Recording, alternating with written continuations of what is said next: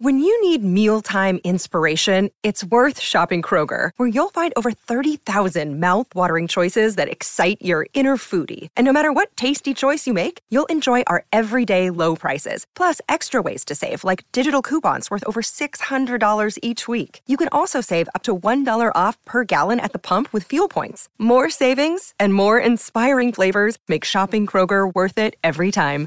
Kroger, fresh for everyone. Fuel restrictions apply.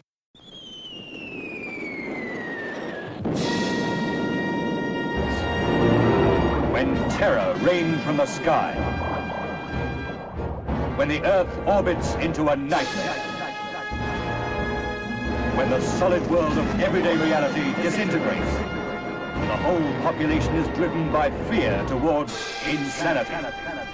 The day of the Triffids, when destruction closes in from every side.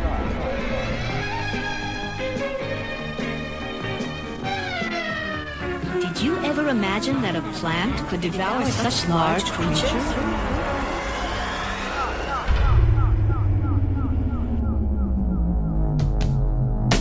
Starvation, fire, pestilence. Anyone caught in the middle of it doesn't stand a chance. I think we ought to get out of here and go on to Spain.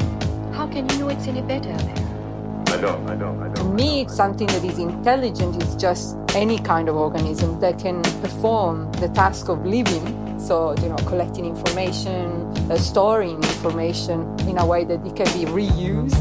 How do you know that you are a higher order of being than a potato? Plants can do math and can probably even pass your third grade math test. The fact that a plant can perform certain tasks and do things like associative learning, just like a dog would, it's really confronting the human in us. Doesn't seem to have any central nervous system. Then how does it move? All plants move. They don't usually pull themselves out of the ground and chase you.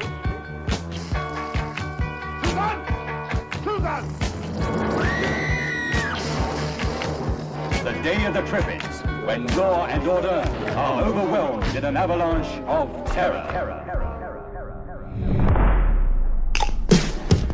Hello and welcome to Science Ish. I'm Rick Edwards, joined as ever by Dr. Michael Brooks. Hello. Very chirpy. Hello, Michael. I'm excited. Why are you excited? I think this is going to be a good one. I, I think it's going to be a really good one. The format of Science Ish, of course, is that we ask one question of a work of fiction to one scientist, and then we have a conversation about it. And this week, it's my turn to lead, and that's why Michael's excited.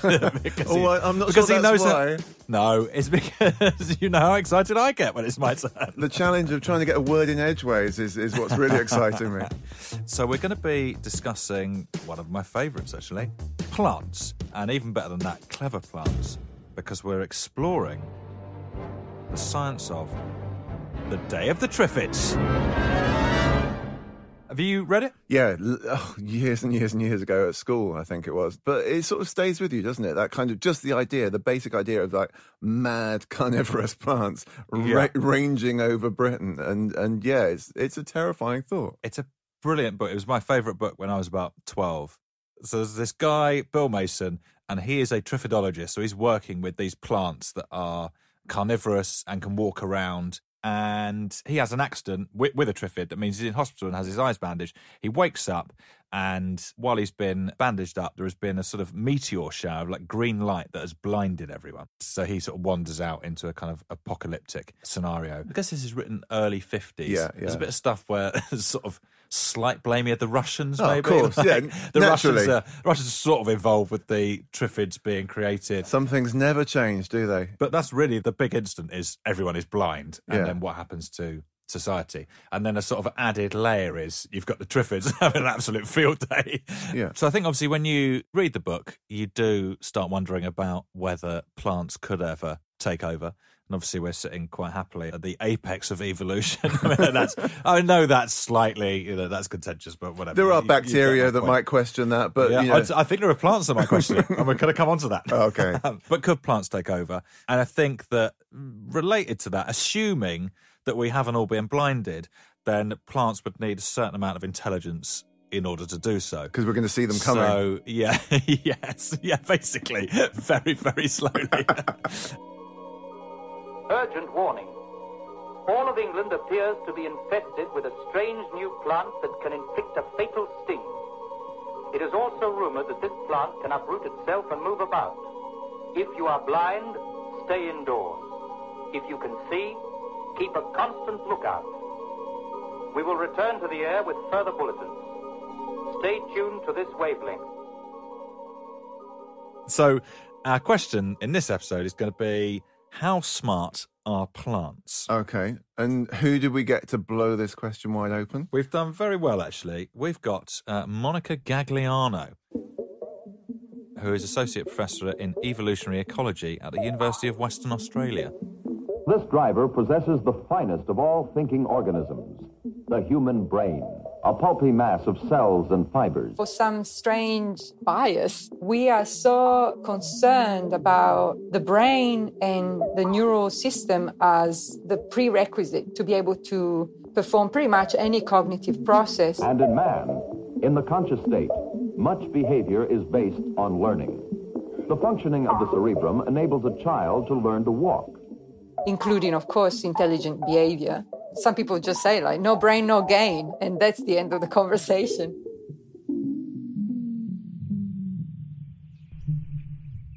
To me, something that is intelligent is just any kind of organism that can perform the task of living. So, you know, collecting information, uh, storing information in a way that it can be reused and in a way that it becomes really adaptive and it allows for survival, it allows for thriving in your environment.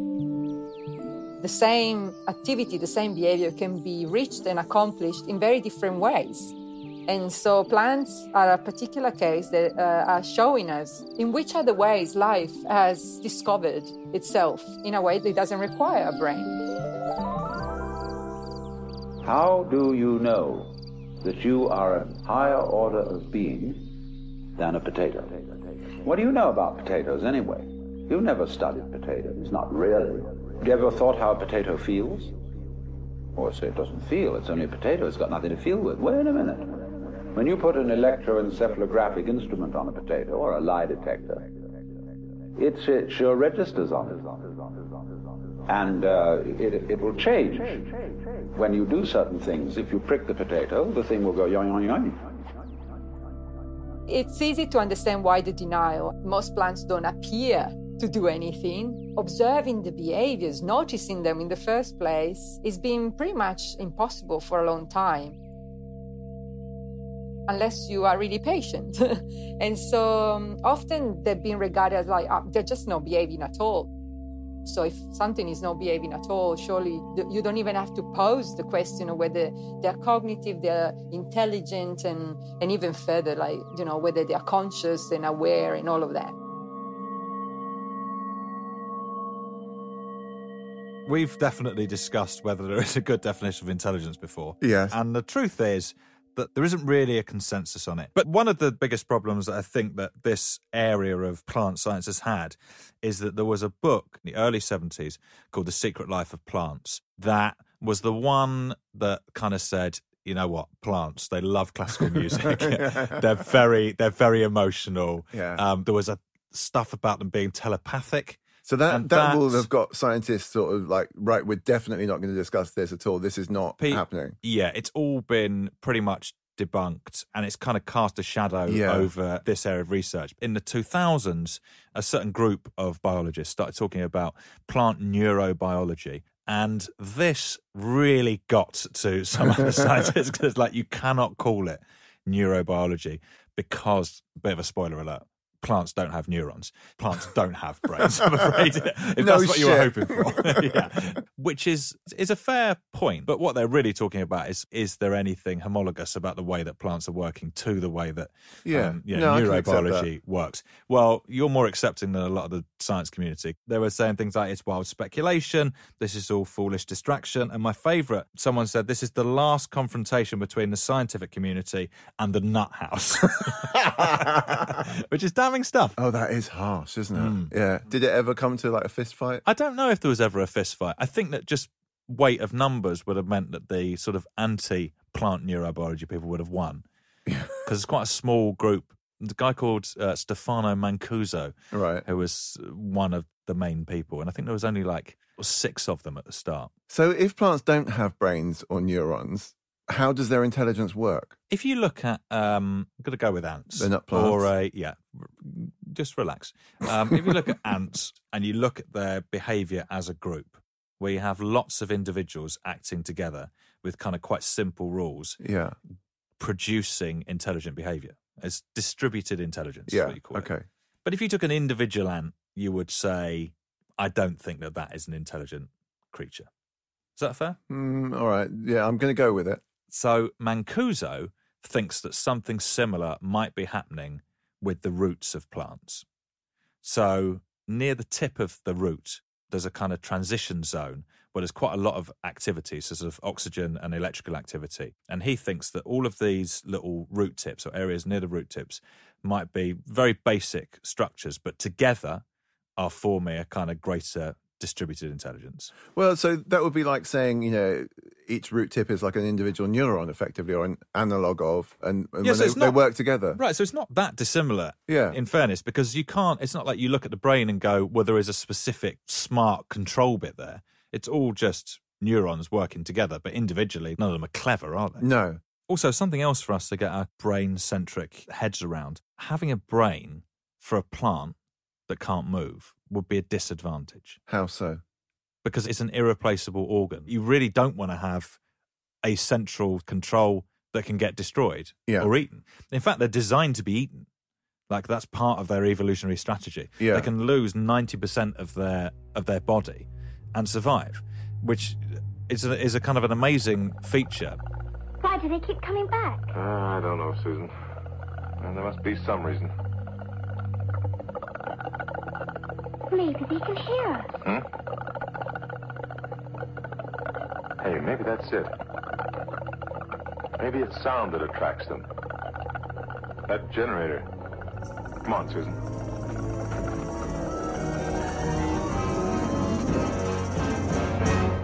All right. So convince me by telling me the amazing things they do. So can well, I just ask you a question: Can plants hear? Well, I would say no. You'd be wrong, and they'll be very disappointed to hear you say that. they have these mechanoreceptors protein in all of their cells that respond to certain deformation that would be caused by sound waves. So there was a, a good experiment where it'd been shown that if a plant is played the sound of a munching caterpillar, they then respond in an appropriate way. So there's various different mechanisms. They might produce a toxin. They might just produce something that means the texture of the leaf changes. It becomes less digestible. Another really nice one is there's a plant where if it's getting eaten, so it's actually getting eaten by a caterpillar, Right. it releases a chemical that alerts something called a parasitic wasp. And so it effectively calls in the cavalry. Holy So shit. it, sa- it says, guys, we've got a problem over here. The caterpillar's on us. And the parasitic wasps are like, got the signal loud and clear. and they come in and then they, they attack the caterpillar. It's like the bat phone. Yeah. So you can show that when uh, a plant is emitting a volatile chemical because there's a threat of attack or, or disease or whatever, it's communicating to its leaves, but also other neighboring plants of the same variety effectively listen in. So they're kind of eavesdropping. Leaves In- dropping. Exactly my point. No one has called it leaves dropping. I just couldn't. I, I, I read. I, I even Googled leaves dropping. So like, how is no one calling this leaves dropping? And are you going to say that that's not smart? That is I- smart behaviour. I'm not going to say that's not smart, but let me ask you this. Mm-hmm. Do they just respond to these things, or is there any learning involved? Because that's a really good measure of intelligence. You know what? It's not often I get to say this, but it's an excellent point, Brooksy. Thank you. Can plants learn? And Professor Monica actually tried to answer that in the lab. Oh.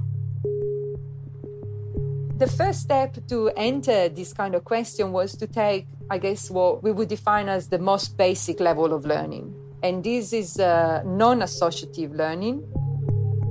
The technical term is habituation. And if you take the example of an animal like ourselves, we habituate to things all the time. And what the habituation allows us to do is to ignore anything that is in your environment that is irrelevant. If you take the same example and you look into the plant realm, then the question is exactly the same. And that's what I posed as a question for my experiment with the Mimosa pudica, which is also known as the sensitive plants. And one of the typical behavior of this plant, and that's why I guess she's uh, she's famous, is that uh, when it's disturbed, the plant closes its leaves, and it does it really rapidly, so you can see it.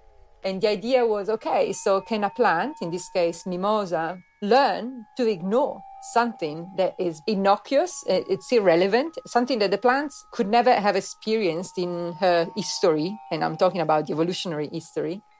So in the case of the mimosa, uh, what I did, um, I dropped them. this is a control drop, and the idea was let's see if the plants can learn that this disturbance being dropped you know, it might be annoying, but it doesn't actually have any consequences for survival. The mimosa, correctly so, rightly so, closes its leaves immediately when you drop it the first time.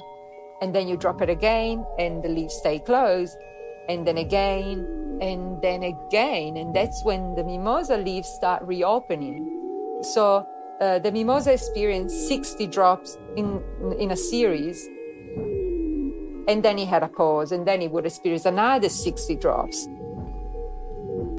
But by the time that I get to the fourth or sixth time, the mimosa has already worked out. There is no threat. So the plant's reopening its leaves is telling us already there's like, look, I can't afford to waste my energy doing something that is totally useless. I'm gonna keep feeding and until this drop stops. And I left them for well, initially for a week, and I went back and tested them, and they knew exactly what was going on as if I just did it. So I was like, oh no, they remember. so then I left them for a month. And this is where I think the, I guess, the power of this experiment really uh, revealed the plants in their full glory. because after a month, they all remembered, oh, the drop. Oh, yeah, we know this, and it's not important so I'm not gonna bother closing my leaves.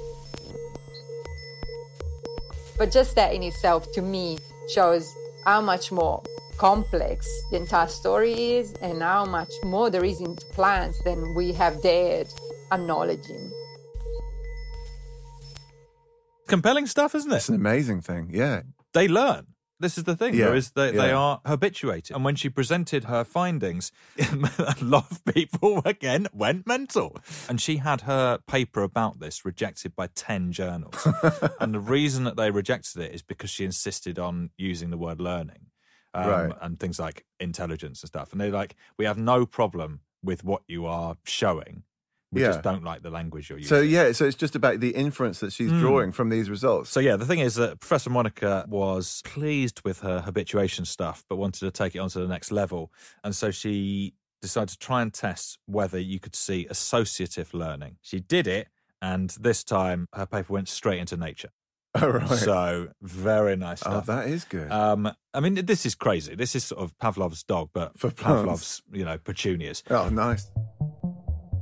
What she did is she did an experiment with pea plants, and so you get a pea plant, and then you you put uh, what what I find amusingly described as a as a Y maze, and a Y maze is a rubbish maze because it's just like left or right. Oh, Which way do you want to go? And then you have light and a fan. So some sort of wind as your stimuli. And you put light and wind both on the left, and then you let the plant sort of experience that. And then you put the fan on the other side, and the pea plants start growing towards that because they have associated the light which they want with the wind. The results, it's 62% grow towards the wind when it's associated with the light. Like it's fairly close to 50 50. I mean, it's, it's statistically significant. Do you think there's like levels of intelligence among some of the plants? It's like Well, even amongst the pea plants. some of the dumb I mean, there's some absolute morons who are just like, oh, where is it? I'll go anyway. Um, so people are now doing work where they're trying to train certain crops, so like peanut plants, to withstand drought. How? So they'll do it in. I mean, in exactly the way you'd expect. You just reduce the amount of water it has in its early life so that it's more ready subsequently in a drought Oh, to, okay, to cope right. with it. And that would obviously be a pretty significant thing to do in terms of agriculture. Does that work? I think they've had some successes, yeah. So you sort of deprive it of water Yeah. when it's really young. Yeah. And then it doesn't grow up so thirsty. It's yeah, effectively more able to withstand yeah, a lack of water in See, in I'm not sure life. I'd really call that training or intelligence. I'd call that maybe epigenetic, you know, kind of Yeah. you know, changing the environment and you might change the way genes are expressed in the future. You know, I think that's a big leap to say that sort of you've you've trained it to respond to drought. It's not like you can train a human child to respond to drought by depriving it of water early in its life, is it?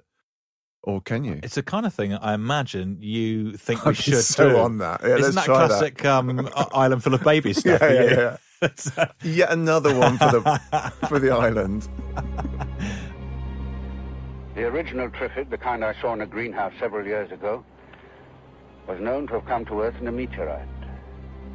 This reappearance must have been caused by the meteorite explosion of the other night. Why should they attack people? Most plants thrive on animal waste, but I'm afraid this mutation possesses an appetite for the animal itself. This must be how they propagate. There are millions of them. One light wind and they're everywhere. But here's a question for you. Why do you think we are happier, seemingly, to ascribe intelligence to a computer, so artificial intelligence, than we are to a plant? Because it mimics our intelligence, doesn't it? Yeah. We have this sense of processing information in a central console. That doesn't mean that it's any more or less intelligent than a plant. It just means it's totally different. So what you're saying is nature can find different ways of exhibiting intelligence. On their own terms, plants are amazing. Yeah. Plants eat light. Yeah. I mean, that's cool. Yeah, no, I, I get that. I get that. It's really cool. yeah. They're Um, like, a- you could think of them as aliens, can't you? Yeah, absolutely. They they are. They're like weird aliens who've evolved a different way of doing things. And actually, there's there's a sort of episode of Star Trek where an alien race who live in a massively sped up dimension of time arrive on Earth. Your crew cannot see you or any of us because of the acceleration. We move in the wink of an eye. To them, we appear to be absolutely inert. Like we just don't. We appear not to be moving at all. Okay. So they then horribly exploit us. Ooh, in a few of their moments, they will realize that you vanished. They will look for you. They will not find you. You're accelerated far beyond their power to see. So they'll go on without you. That's one way of looking That's at what we do to plants. Us and plants. Yeah, yeah, no, I get that. Because if you look at yeah, you look at time lapse, you can watch plants behaving. That's the thing. Like as Professor Monica said, there's a temptation to write plants off because you look at them and they go, well, they're just they're not doing anything, but they are doing stuff, just really, really slowly. Yeah. So don't don't write them off. Okay, all right. Is it a plant or an animal? Who knows? It doesn't seem to have any central nervous system. No circulation. Then how does it move? All plants move. They don't usually pull themselves out of the ground and chase you. We could find out how this thing functions.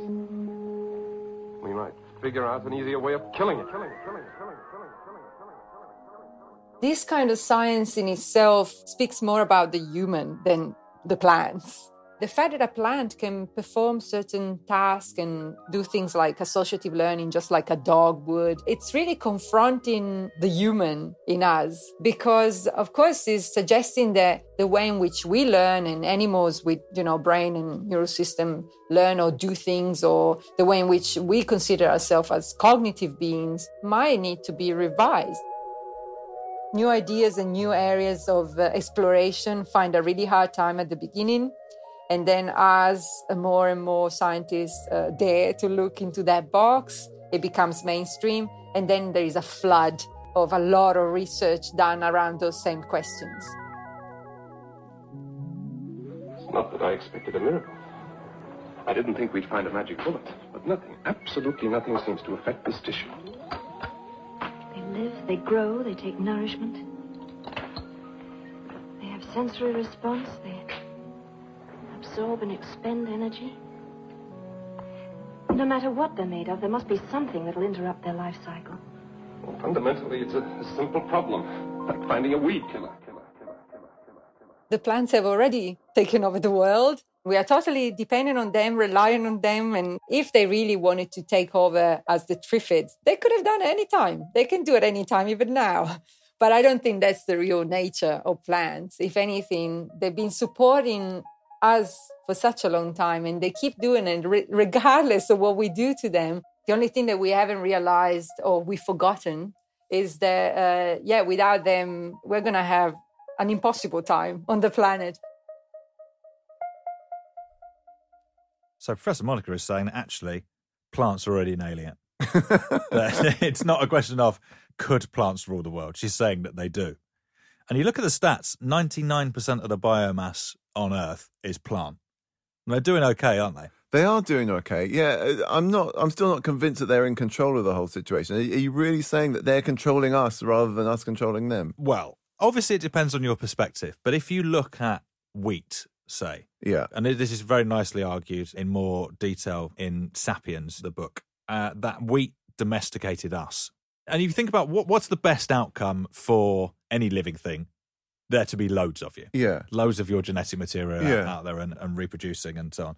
And so mm, 10,000 BC or 20,000 BC, wheat is just in the pack. It's just one of like a load of wild grasses. It's only really in the Middle East, it's just sort of jostling for position. Yeah. And you look at it now and it covers an enormous area, like it's absolutely dominant. And so you could look at it and say wheat has used us to attain a very strong position within.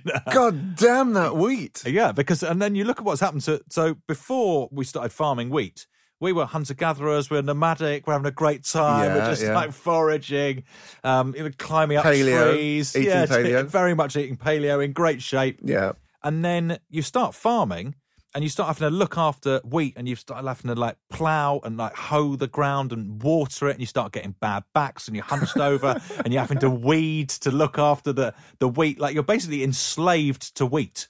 Wow. And, and, and then once you've become enslaved, you can't then escape because you become dependent on it. Yeah. The wheat has, it's owned us. Oh my god. Have we let ourselves? We've just been hoodwinked. We're subservient to our wheat overlords. Oh, it's okay. realise. So we're going gluten free from now on. But not enough of us are going to go gluten free. The wheat is still smiling. So the moral of the story is that we actually need to tread pretty carefully. We are fooling ourselves if we think we're totally in control, in charge of the plants, and they have no say in what's going on. Mhm. So, as regards to our question, how smart are plants? They're quite smart, I think. I'm I- starting to. quite smart. I I think you have to say plants are a lot smarter than we give them credit for. You, you, Uh, all right. you look at a plant and you think that is that is not a Do clever you know what? thing. That plant in the corner of the studio there, I don't see that as particularly clever. That's not. yeah, but have you not listened to any of this? It is just because it's not waving around like like a show off like you. it's doing lots of stuff. It's just sitting quietly in the corner, being doing clever. its stuff. Plants are doing everything. They're fighting for territory. They're trying to evade predators. They're trying to get food. They're doing all the stuff that we're doing. So you really think plants are really very smart? I didn't say I think they're very smart. I think that plants are. If I had to draw an equivalence, I'd say a plant was as clever as a termite.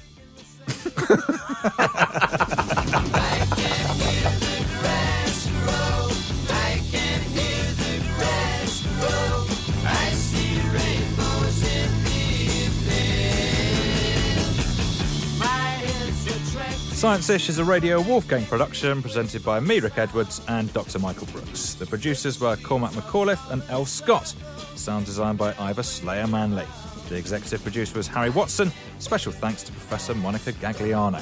If you like the show, please subscribe and rate us on iTunes. If you want to get in touch, please do. We're on Twitter at science underscore ish or at radio underscore wolfgang, also on Instagram. And we've got a website, scienceish.org.